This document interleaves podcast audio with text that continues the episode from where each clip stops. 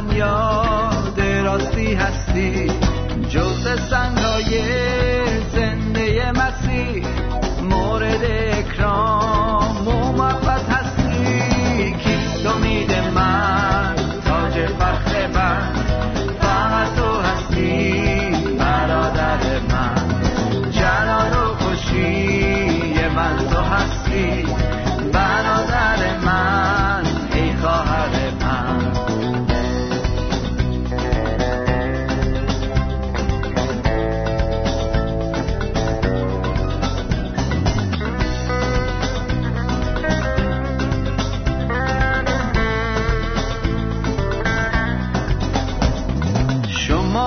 هیکل خداوند هستی جز اعضای بدن مسیح هموطن مقدسین او از اهل خانه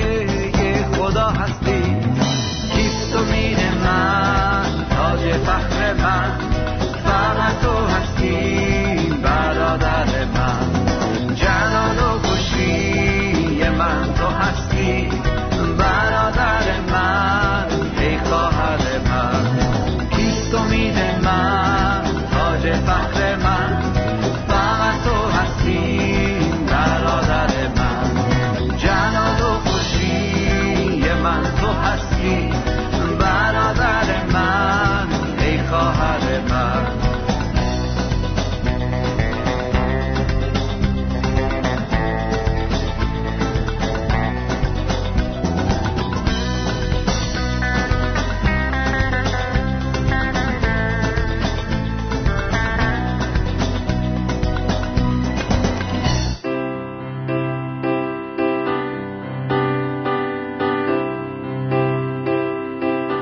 دوستان عزیز سلام گرم من را به نام عیسی مسیح بپذیرید.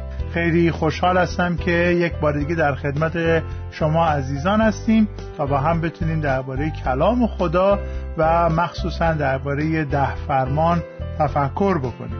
اگر که برای اولین باره که این برنامه ها رو گوش می‌کنید اجازه بدید که خدمت شما عزیزان یادآوری بکنم که این ششمین درس از سلسله پیام هایی که ما راجع به ده فرمان تهیه کردیم و داریم خدمت شما عزیزان ارائه می‌کنیم. در کتاب مقدس در عهد عتیق خداوند به قوم بنی اسرائیل چندین نوع فرمان داد. یک سری قوانین یک سری احکام خدا رو ما مشاهده می‌کنیم. احکام و قوانین شریعت عهد عتیق رو عمدتا ما می‌تونیم به سه دسته تقسیم بکنیم. دسته اول قوانینی هستند که مربوط به پرستش و نزدیک شدن به خدا هست. زمانی که قوم بنی اسرائیل مرتکب گناهی می شدند یا از خدا دور می شدند یا اینکه می‌خواستن به حضور خدا تشکر یا قربانی تقدیم بکنند یک سری قوانین یک سری آداب و سننی وجود داشت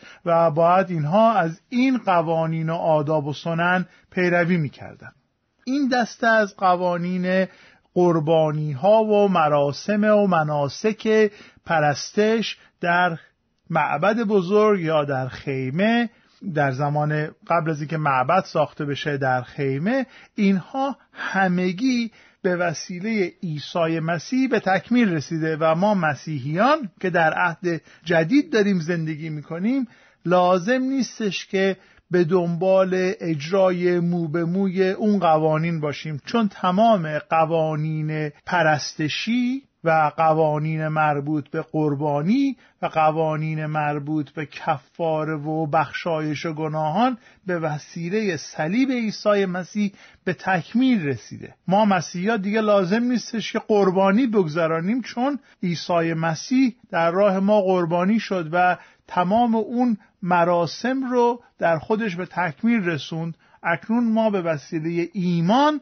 تمامی اون نکات شریعت رو می‌تونیم پذیرا بشیم و دیگه از اون نکات آزاد هستیم. دسته دوم قوانین عهد عتیق عبارت بودند از قوانین مدنی که چگونه قوم بنی اسرائیل که الان دارن تبدیل به یک کشور میشن وارد کشور اسرائیل شدند و دارن این کشور رو حالا می‌خوان بسازند و زندگی بکنن چگونه در این مملکت زندگی بکنن؟ سیستم قضایی و سیستم حقوقی و سیستم مالیات و سیستم عرض شود تمام اون چیزایی که یک قوم یک کشور بهش نیاز دارند رو یک سری اصول رو در کلام می‌خونیم که مربوط به اون قوم در اون بره از تاریخ میشه و باز ما مسیحیان که در عهد جدید زندگی می‌کنیم و در کشورهای مختلف زندگی می‌کنیم در فرهنگهای مختلف زندگی می‌کنیم که بعضا بعضی از این کشورها و فرهنگها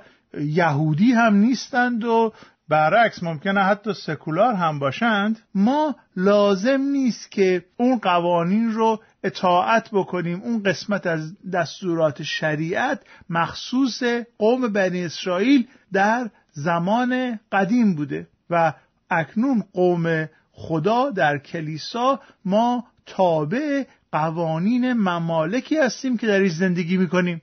ولی در این قوانین حتی مدنی یک سری اصولی هست که ما امروز می‌تونیم از اون اصول استفاده بکنیم. منظور این است که این قوانین خدا همچین بیارزش هم نیست برای ما.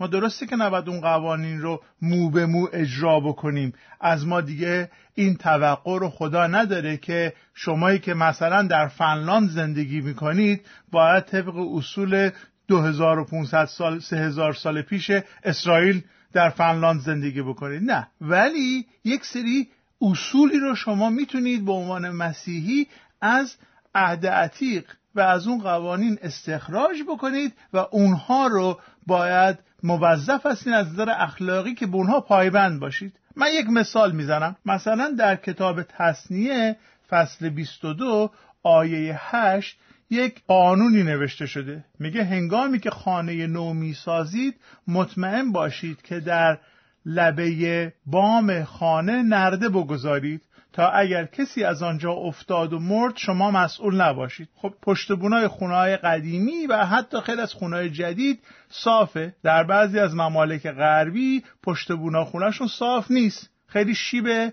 تندی داره. ولی ماهایی که خونه هامون پشت بونه صافه اگر این پشت بونه صاف صاف بسازیم خب یه نفری که میاد یه بچه یه بزرگی که میاد رو پشت بون ممکنه بخوره زمین.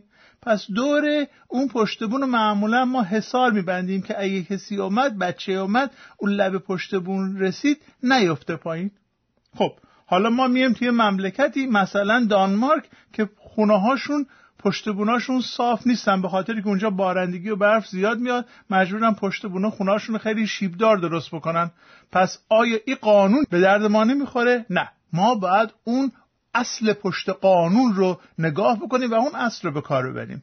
خدا میگه در هنگام ساختمان سازی اصول ایمنی رو رعایت بکنید و ما تو آفریقا تو بولیوی توی شود چین توی کامبوج هر جا بخوایم خونه بسازیم به عنوان مسیحی باید مواظب باشیم خونه ای که می‌سازیم اصول ایمنی درش رعایت بشه. کسی به خاطر اهمال کاری ما بهای بزرگی رو پرداخت نکنه. پس اینه که میگم اون اصولی که پشت سر قانونه ما باید بهش توجه بکنیم. پولس رسول در رساله به رومیان در فصل سیزده این نکته رو خیلی دقیق خاطر نشان کرد و به ما یادآور کرده که ما باید صاحبان قدرت و صاحبان منصب رو اطاعت بکنیم احترام بکنیم از قوانین مملکتمون احترام به عمل بیاریم و به یک معنا ما مسیحی ها باید شهروند نمونه باشیم. هر جا که می‌خوایم زندگی بکنیم. ما هر جا که هستیم باید برای اولیاء امور و زمامداران و صاحبان مناسب دعا بکنیم و از خدا بخوایم که اونها رو برکت بده اونها رو به طریق خودش راهنمایی بکنه و ما همیشه در کلیساهامون برای رهبران مملکت دعا می‌کنیم و دعا می‌کنیم که خداوند بهشون حکمت بده که این مملکت و دیگر ممالک رو به راهی که باعث جلال خدا هست رهبری بکنن و در ضمن به خاطر داشته باشن که هر کسی باید در حضور خدا پاسخگوی اعمال خودش باشه. ولی وظیفه ما مسیحیان این استش که اون قوانین رو اطاعت بکنیم. پس برای همین زمانی که پولس رسول میگه ما مسیحیان زیر بار شریعت زیر قید شریعت نیستیم منظورش اون دو جنبه اوله. ما دیگه لازم نیست قربانی بگذرانیم چون عیسی مسیح قربانی کامل ماست. ما لازم نیست که حقوق و مسائل مدنی کتاب مقدس رو اطاعت بکنیم چون اونها مربوط به اسرائیل میشه. من که در اروپا یا در آمریکا یا در ژاپن یا در چین مسیح هستم یا در ایران مسیحی هستم لازم نیستش که قوانین اسرائیل رو اطاعت بکنم. من باید قوانین چین یا ژاپن یا کانادا یا اروپا یا آمریکا یا ایران که درش زندگی می‌کنم رو اطاعت بکنم. ولی یک دسته سومی از قوانین خدا وجود داره که اونها صرف نظر از اینکه من کجا هستم یا کی هستم قرن اولم یا قرن 21 هستم من باید این قوانین رو اطاعت بکنم و اونها عبارت است از قوانین اخلاقی. ببینید ما قوانین مدنی داریم که لازم نیست اطاعت بکنیم چون ما دیگه در اسرائیل زندگی نمی کنیم ما قوانین پرستشی داریم. قربانی ها و سوختن بخور و تشکیلات که مربوط به عهد عتیقه و در عیسی مسیح تمام اینها کامل شده. اکنون دعاهای ما بخور سوختنی عیسی اون قربانی است و غیره. ولی ما قوانین اخلاقی رو موظفیم که مو به مو اطاعت بکنیم و تمامی قوانین اخلاقی کتاب مقدس از ده فرمان سرچشمه گرفته. به یک معنا ما اگر ده فرمان رو خوب یاد بگیریم تمامی قوانین اخلاقی کتاب مقدس برامون جا میفته. و اگر که ده فرمان رو ما بهش توجه بکنیم خواهیم که بقیه قوانین اخلاقی کتاب مقدس واقعا یک نوع تفسیری است بر این ده فرمان.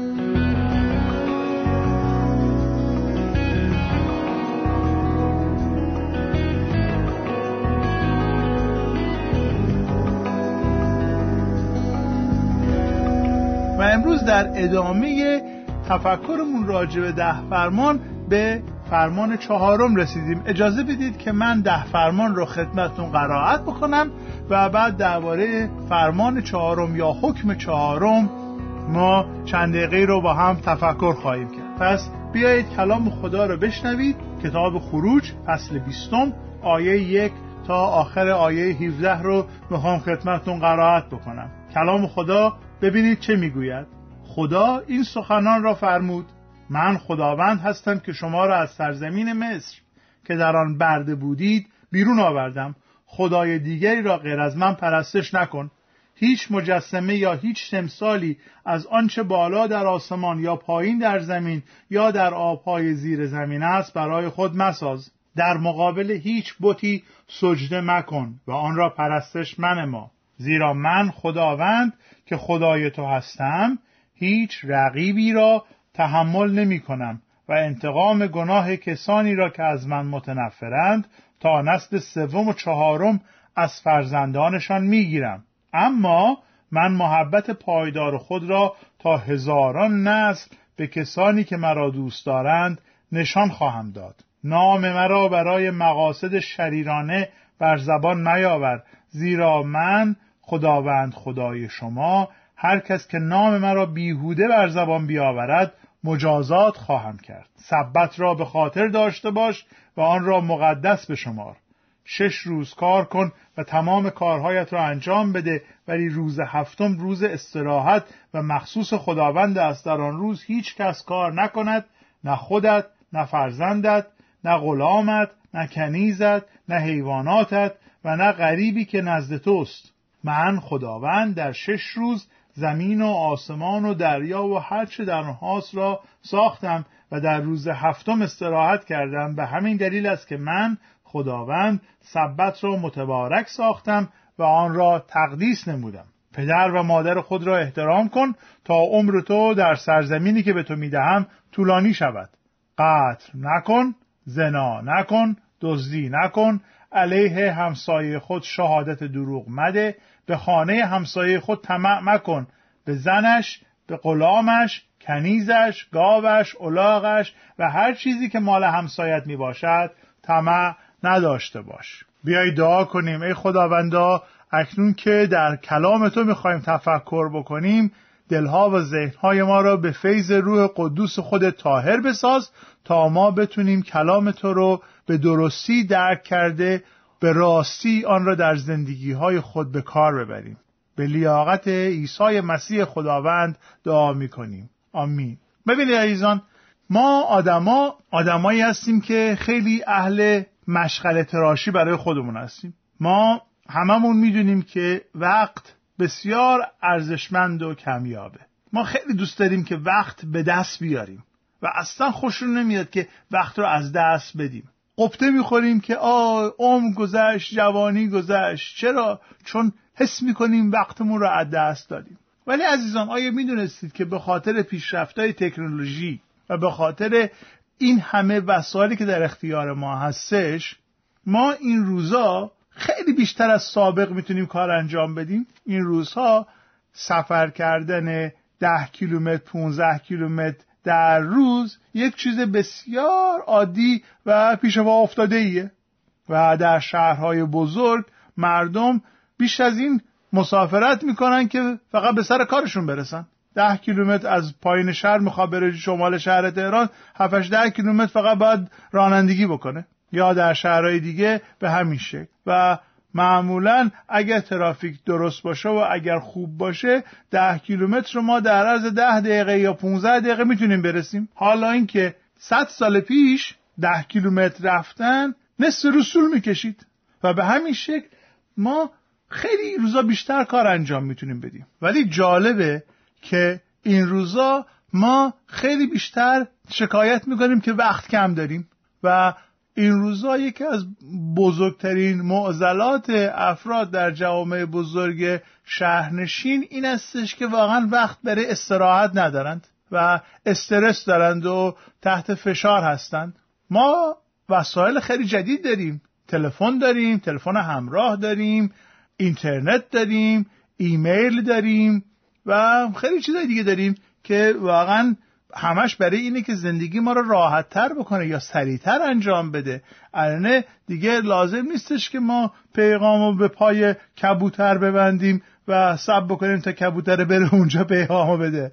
با یه دونه دکمه پیغام و پیامک رو می‌تونیم بفرستیم. خیلی هم سریعتر خیلی هم قشنگتر خیلی هم بهتر می‌رسه. ولی اغلب این روزا مردم میگن که خسته هستن. چرا؟ چون ما به طور طبیعی استراحت کردن رو فراموش کردیم.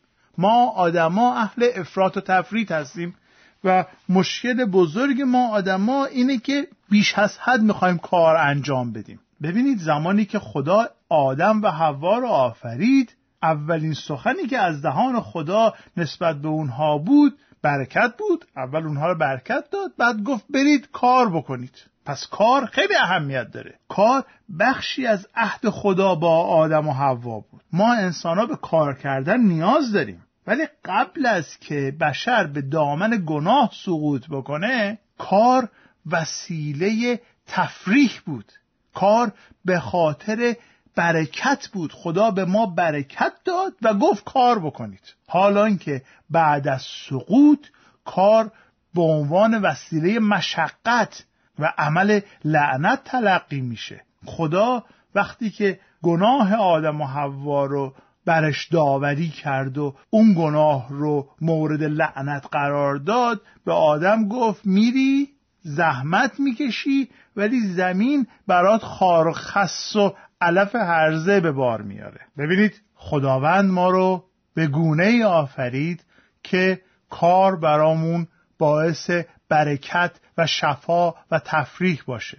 ولی زمانی که ما از باغ عدن رانده شدیم کار برای ما تبدیل به یک مشقت و یک نوع لعنت شد. حالا خدا که قومش رو نجات داده از سرزمین مصر از اون مشقتی که در سرزمین مصر دوچارش بودند بیرون آورد. یادتون باشه اونها برده بودن. اونها هیچ روز تعطیلی نداشتن. اونها روز پنجشنبه و جمعه شنبه شنبه آخر هفته نداشتن. اونها هفت روز هفته رو داشتن کار می‌کردن با شرایط بسیار سخت. و خدا به خاطر فیضش به خاطر رحمتشه که به این قومی که هر روز هفته رو کار می‌کردند میگه در هفته یک روز رو دست از کار بکشید و آرام بگیرید. یک روز فعالیت جسمی و روانی و ذهنی خودت رو متوقف کن تا بتونی به یاد بیاری که من برای تو چه کار کردم. فرمان چهارم نشانه رحمت خدا برای قوم خودشه. ما آدما عرض کردم یادمون رفته چگونه استراحت کنیم. ما آدما یادمون رفته چگونه آرام بگیریم. ولی به یاد داشته باشیم که کلام خدا به ما میگه که آرام بگیرید و به خاطر آرام گرفتن و به خاطر سکوت کردن است که شما قوی میشید نه به خاطر کار زیاد کردن. توجه بکنید به کتاب اشعیای نبی فصل سی. ببینید چه میفرماید. خداوند قادر و قدوس اسرائیل به قوم خود می‌گوید بازگردید و با سکوت به من اعتماد کنید. آنگاه قوی و در امنیت خواهید بود. اما شما حرف او را رد می کنید در عوض در این فکر هستید که با اسبان تیسپا از دست دشمنان فرار کنید. ببینید مشکل ما این است که یادمون رفته چگونه آرام بگیریم. مشکل ما این است که انقدر بلدیم سریع کار بکنیم که دیگه یادمون رفته بیستیم. و عیسی مسیح به من و به شمایی که در این هیاهوی دنیای شلوغ نیاز داریم به استراحت. میگه بیایید پهلوی من و من به شما آرامش میدم. عیسی مسیح اون آرامش واقعی رو به شما می‌خواد بده.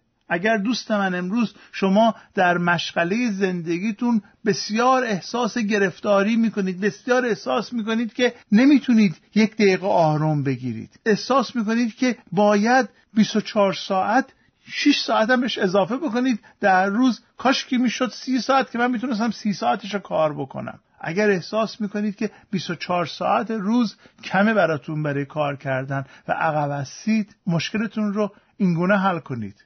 به حضور عیسی مسیح برید. او رو به عنوان آرامش کامل به عنوان ثبت کامل پذیرا بشید. اجازه بدید که او زندگی شما را آرام بکنه. بازگردید به سوی خداوند و با سکوت او را پرستش کنید.